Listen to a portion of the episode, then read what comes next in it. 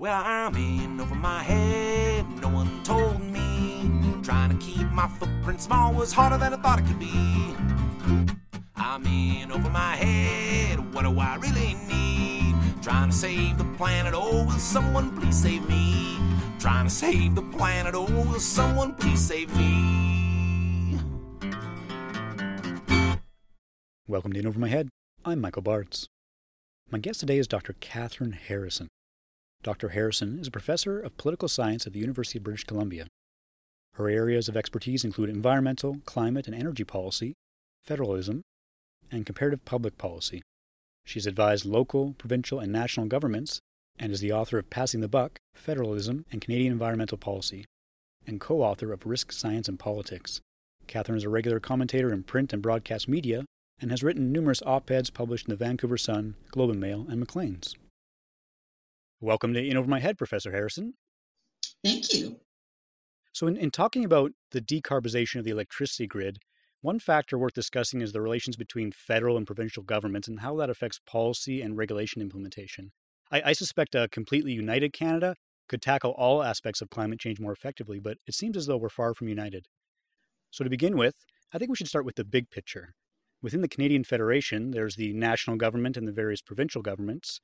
How effective is our current system at implementing climate change policy and regulation? That's a big question. Um, it's one I've certainly worked on for a long time. But before I answer it, one thing I would say is there is a temptation to attribute all of the success or all of the failure to the thing we're talking about. And an important factor that is in the background uh, that makes everything difficult is that Canada has an extremely carbon intensive economy. We have among the highest per capita greenhouse gas emissions in the world. And that has two parts to it. The first is that we have carbon intensive industries, oil and gas, but also, you know, carbon intensive manufacturing sectors.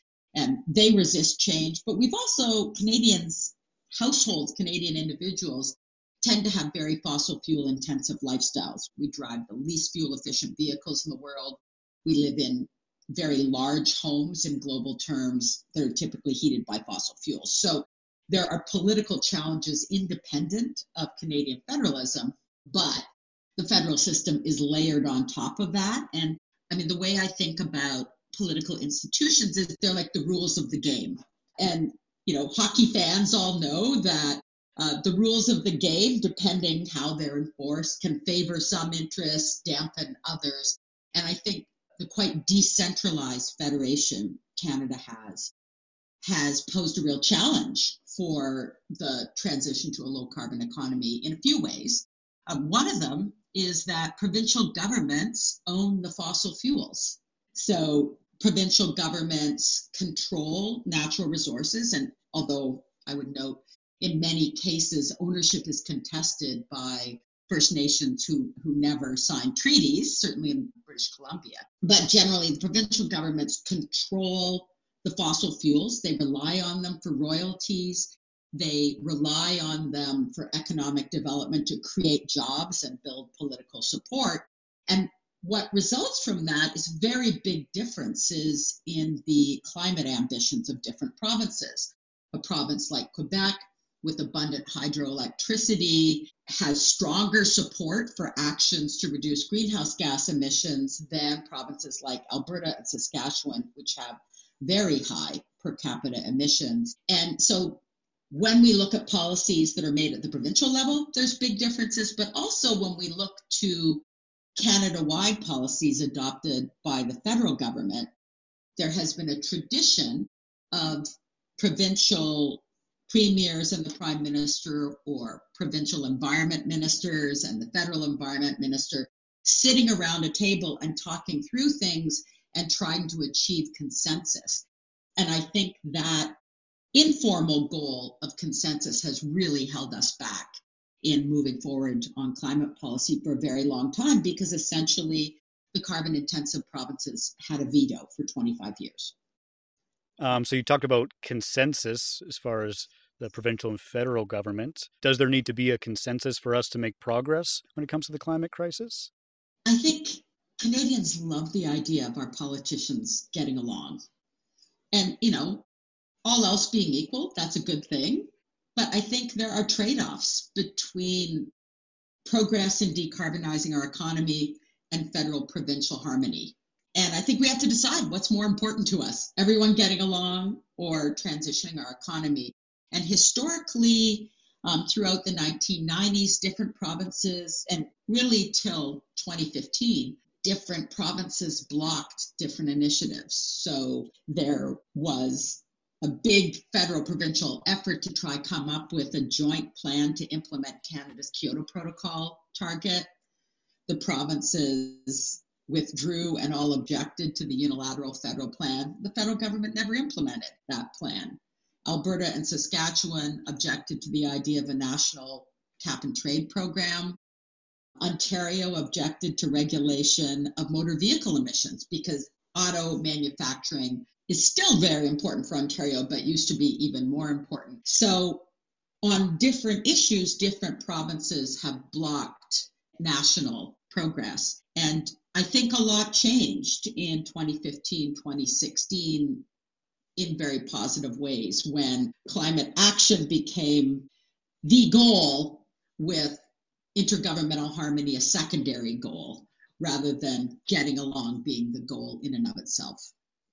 And that was the uh, the Pan Canada Climate Plan that you're referring to? Yeah, the Pan Canadian Climate Framework. Okay. The conditions for that were laid by two elections in 2015 election of an NDP government in Alberta first change in government in many many decades in that province and Alberta was keen to get out ahead of the federal government and establish its own climate plan, including its own carbon pricing plan, before um, the federal government did. And they did uh, establish a carbon tax, phase out of coal fired electricity, um, not with a level of ambition consistent with Canada's Paris Agreement target, but really important step. Then we had a change in government at the federal level. At the end of 2015, before heading off to Paris for the international negotiations, there was this moment of harmony where the first ministers of the provinces and the federal government were all sort of game to work together. A year later, they had negotiated the Pan Canadian framework, and eventually all provinces and territories except Saskatchewan signed on to that. So that was this moment of almost consensus. But by 2018, that all blew apart. And provinces were withdrawing from their commitments under the Pan Canadian framework. There were changes in government. The Ford government withdrew Ontario from emissions trading with California and Quebec. And that was a critical moment in the fall of 2018 where the federal government had said, if the provinces don't do it, we will. That sort of threat of unilateralism was critical to getting agreement in 2018. And following through on that, in 2018, 2019 was a really pivotal moment, I think, in Canadian climate policy because there was an election coming up. They were imposing a carbon tax in four, soon to be five provinces over the objection of provincial governments and in a large fraction of cases, the citizens in living in those provinces, and they did it anyway. And that was really the moment where the federal government jettisoned the really the tyranny of federal provincial consensus. Okay, and, and it's 2022 now. Where are things at in that regard? Well, it, it didn't go over well in 2019, and um, the provinces that had a federal carbon tax imposed, with the exception of Manitoba, challenged that in court. Uh, they challenged the constitutionality of the federal government's authority to establish carbon pricing in provinces. That went all the way to the Supreme Court, and the federal government won. The federal government won on the grounds that no province can solve this on their own. And if you have one province that is acting, one or a few provinces that are acting to reduce their own emissions, the gains, the hard won gains in those provinces can be undone by emissions increases in other provinces. And that's in fact what had happened for a long period of time in the Canadian Federation. So they upheld the idea of a federal backstop, which wasn't, you know, a, a blank check for the federal government to do whatever they want. But I think the combination of the federal government's willingness to act unilaterally, which is something we hadn't seen before, and them being authorized to continue doing that within, you know, bound reasonable bounds by the Supreme Court has really led to a whole series of subsequent steps. The federal government subsequently announced that the carbon price would continue to be increased from 2020 where it'll be like $50 per ton to $170 per ton in 2030 in the um, 2021 federal election, the Liberals proposed a whole series of federal regulations a cap on oil and gas emissions, a clean electricity standard, a regulation that would require gradual transition to 100% sale of zero emission vehicles by 2035. So, a whole series of federal, Canada wide policies. There will be consultations, but the assumption is the federal government is going to adopt these regulations. The other big change is the adoption of the Net Zero Emissions Accountability Act. That was adopted in the summer of 2021, and it establishes a process that basically requires that the government of the day set interim targets on the way to net zero in 2050, put forward plans to meet those targets and defend those plans, and track their progress and be accountable for their progress. That's something we've never seen before. This time there is accountability built in, but that accountability is the federal government's accountability to the federal parliament. They can choose to work through provinces and get agreement with provinces. In the absence of that agreement, it will be up to the federal cabinet to make that happen. And so that is a more, a potentially at least more top down approach than we've ever seen. And do you think that's going to be a more successful approach than what's happened previously? Well, we we can't really do worse. Okay. yeah. The Canada had a track record for 25 years of announcing bold targets. The first one was the Mulroney government's commitment to return emissions to 1990 levels by 2000. And then the Chrétien government said that they would reduce emissions 25% below 1990 levels by 2005. Then we had the Kyoto commitment, which was weaker, moved the goalpost 6% below by 2010 like we we just keep moving the goalpost back. Governments have announced plans, but plans are not self-implementing. Targets don't implement themselves, plans don't implement themselves. Governments need to adopt the regulations, price carbon, spend money on appropriate infrastructure. And that follow through has never happened before. There's no guarantee that the Net Zero Emissions Accountability Act will ensure that will happen, but I think it increases accountability for failure. It reduces the likelihood that governments can put forward a plan that's just pretending. And we've had a lot of pretend plans that exaggerate how effective different measures will be. And it requires that governments be accountable for meeting targets. So that means voters who really do care about climate change will have mechanisms to hold governments to account that they haven't had previously. Okay. You once compared addressing the climate crisis to Medicare. Can you tell me more about that? You know, I think the Medicare comparison actually came from the liberals in advance of the 2015 election. And at that at that point they were proposing stronger action on climate change, but they use this analogy to Medicare, which was politically brilliant in in two respects. Um, the first is Canadians love Medicare, so it's like, oh, we'll fix climate and it'll be like Medicare. It also, I think, it it got people thinking about one aspect of Medicare, and that's that it's a big spending program. The federal government has gotten over time provincial governments to buy into publicly funded, equal access, transportable health insurance by via conditional grants. They offered money to provinces, but there were strings attached to that. And I think that made a lot of people think we're going to fix climate change by the federal government spending a lot of money. I think the more important analogy there was the conditions that are attached. Medicare is a program where the federal government set conditions that provincial governments have had to meet in order to get that money. To the extent the Medicare analogy has worked since 2016, it has not been so much the federal government throwing money around, but the federal government establishing carbon pricing and regulatory expectations and then saying to provincial governments, you can implement this instead of us, but you're going to have to meet federal criteria, as is the case with Medicare. So I think the Medicare analogy is useful, but it's it's not the part of Medicare that most people think of, which is the federal government opening the purse strings.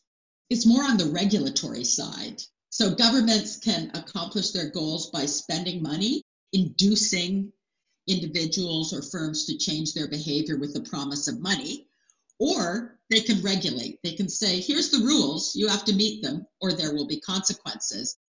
In the case of climate change, for a long time, governments promised money and people respond to money, but the scale of challenge that we face to completely transform our economy is not going to be accomplished by public spending.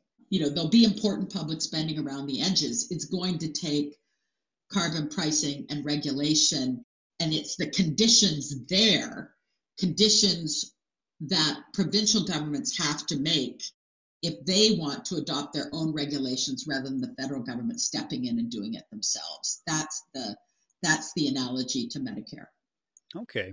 So to me it sounds like it's, it's less about the province and the federal government getting along and agreeing. It's more about this is what's going to happen and this is how we're going to do it. Yeah, I mean they consult for sure, and there's requirements to consult in the Net Zero Emissions Accountability Act. But I think one of the things that the Supreme Court decision made clear is there is a legitimate federal government role here. And the federal government since 2015 has been increasingly willing to assume that responsibility. They don't have to act through the provinces. They don't have to wait for provincial governments to agree. And in fact, many of the failures, not all, but many of the failures in Canadian climate policy before 2015, 2016 has been because provinces could say no, and that blocked actions nationwide. Yeah, and actually, I mentioned to you previously that I was reading Seth Klein's book, A Good War, and I really like his analogy of where he compared World War II and how many resources we put into that and how quickly we responded. And not that everyone was always on board all the time, but how we all came together to accomplish great things. And he compares that to the climate crisis now. Yeah, I don't know if you can speak to that at all, but I, I really like the book. I, you know, A Good War is the name of Seth Klein's book. There's things I agree with and things I'm not quite as optimistic about as Klein is. I think the analogy between the coming together and fight this existential crisis is a really important one. We've done it before there's similar things at stake here, if anything, greater things at stake. Let's get on with it. Let's, you know, have that war effort. Where I disagree is I think that one of the things Klein points out is just the scale of government operations during the war, that governments nationalized whole industries and took over the means of production. I don't see that happening in the 2020s. I don't think there is political support for that scale. And I think in terms of the, the sort of caring economy that he also talks about, one of the challenges will be the source of the revenues to pay for those public services. So I think we can't ignore the private sector wealth generation from the private sector where taxes will come to pay for things. So I, I think they're they're not small quibbles, but with the big picture analogy he draws, I'm totally on board. It's a crisis. Let's treat it as one. Yeah, I thought I thought the analogy just in general was was very very good. And so, do you feel like that we are doing enough to address the climate crisis, or or what more can we be doing? There has been a disconnect between Canada's international goals and our national actions, and that still remains, even though we're doing a lot more. So internationally, we embrace the global goal of limiting warming to 1.5 C. That would require more than a 45% reduction globally below 2005 levels by 2030. A few years ago, it would have been done at 45%, but in the meantime, emissions kept going up rather than down. So we've gotten further in the hole. Canada, one of the wealthiest and most carbon intensive economies in the world, has committed to a 40 to 45% cut by 2030. So our own international obligation is less than what's needed to meet 1.5 C. But I do think the government of Canada is doing a whole lot more. And this spring is going to be a really critical moment to see what's coming. The Net Zero Accountability Act requires that the federal environment and climate change minister produce a plan to meet the 2030 target, to say how we're going to get there. What will follow from that is development of a whole series of regulations of electricity, oil and gas, motor vehicle emissions. And that needs to be done really fast. We have never developed regulations quickly in this country. So I think they're going in the right direction. They're proposing to do the right kinds of things, but they need to actually do them and they need to do them really fast. So, this show is all about empowering citizens to take action on climate change. What can individual citizens do today to make sure that these changes are made?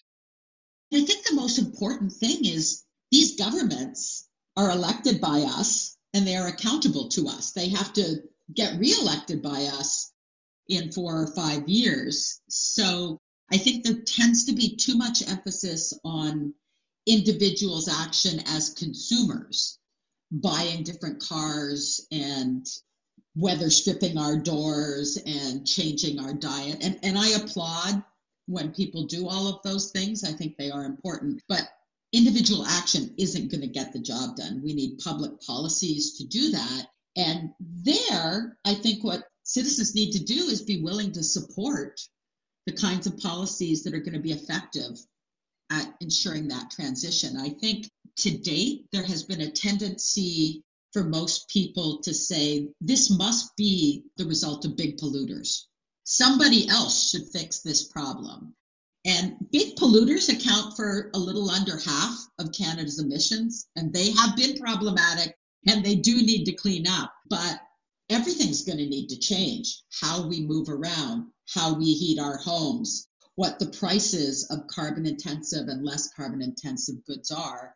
And I think we need to be willing to accept and support the policies that are going to deliver that transition and not to fall prey to populist appeals that pretend that we don't have to do anything. It's all about someone else because it's not. And those appeals, the populist appeals, and, and those haven't been limited to one party, have, I think, been very effective in the past and have really undermined our progress as a country. And so it's it's more about voting and voting in the right change and accepting those policies, I guess? Yeah, I think um, Canadians have misunderstood carbon pricing. Understandably, this is a very different policy than, you know, carbon taxes are not like traditional taxes that exist to make money. They are a regulatory tool. And I think opportunistic politicians have played on that misunderstanding. They've said, you know, this is unfair to you and punitive because somebody else caused this problem. And they've emphasized the cost, they've ignored the benefits in terms of emissions reduction, but also the benefits in terms of rebates in many provinces. And those appeals have been very effective, but they have undermined support for a very effective climate policy and also have resulted in many people opposing a policy that's putting money in their own pockets. Do you have an example of one of those? Well, um, the carbon tax, the federal carbon tax and dividend, which was implemented in five provinces, it's now four: Ontario, Saskatchewan, Manitoba, and Alberta. 80 to 90 percent of households get more money back in rebates than they pay. But when my colleagues and I did a survey and asked people living in Alberta, Saskatchewan, and Ontario, we didn't have Manitoba included, if they were paying more than they were getting back, almost everyone thought they were paying more. They didn't believe the money that they were getting back, and conservatives underestimated their rebates by more than liberals and New Democrats because they've been told not to trust it, that it's not real, focus on the costs. And so that's an example where there is still quite strong opposition to a policy that is actually putting money in people's pockets. Okay. And so if people have those doubts and they're unsure if maybe one politician says one thing, another politician says another thing, is there a source they can go to to find a more uh, objective explanation of some of these these things that are being implemented? There has been on carbon pricing, the Parliamentary Budget Office has done reports that are independent, it's a nonpartisan agency. Honestly, media reports were quite accurate. The mass media coverage was well informed. It's the statements that were made by interest groups and partisans that were misleading. So ask tough questions. Ask, show me the numbers on all sides. And I think people should be a little more willing to ask tough questions and draw their own conclusions because in many cases we're being misled. Great. All right. Well, I think we will end it there. Thanks so much for your time, Kathryn. You're welcome. Well, that was my talk with Professor Harrison. Going in, I thought provinces and the federal government, you know, they have to get along in order for us to make progress, but it, it seems like that's not the case because they probably won't ever see eye to eye 100%, but we can still make progress regardless. And I love the phrase she used show me the numbers. Regardless of what political side you stand on, let's look at the numbers, let's look at the data, and let's be rational. And in that way, we're going to make progress. Well, that's all for me. I'm Michael Bartz. Here's to feeling a little less in over our head when it comes to saving the planet. We'll see you again soon. In Over My Head was produced and hosted by Michael Bartz. Original theme song by Gabriel Thane. If you would like to get in touch with us, please email info at inovermyheadpodcast.com. Special thanks to TELUS STORYHIVE for making this show possible. I'm trying to save the planet. Oh, will someone please save me?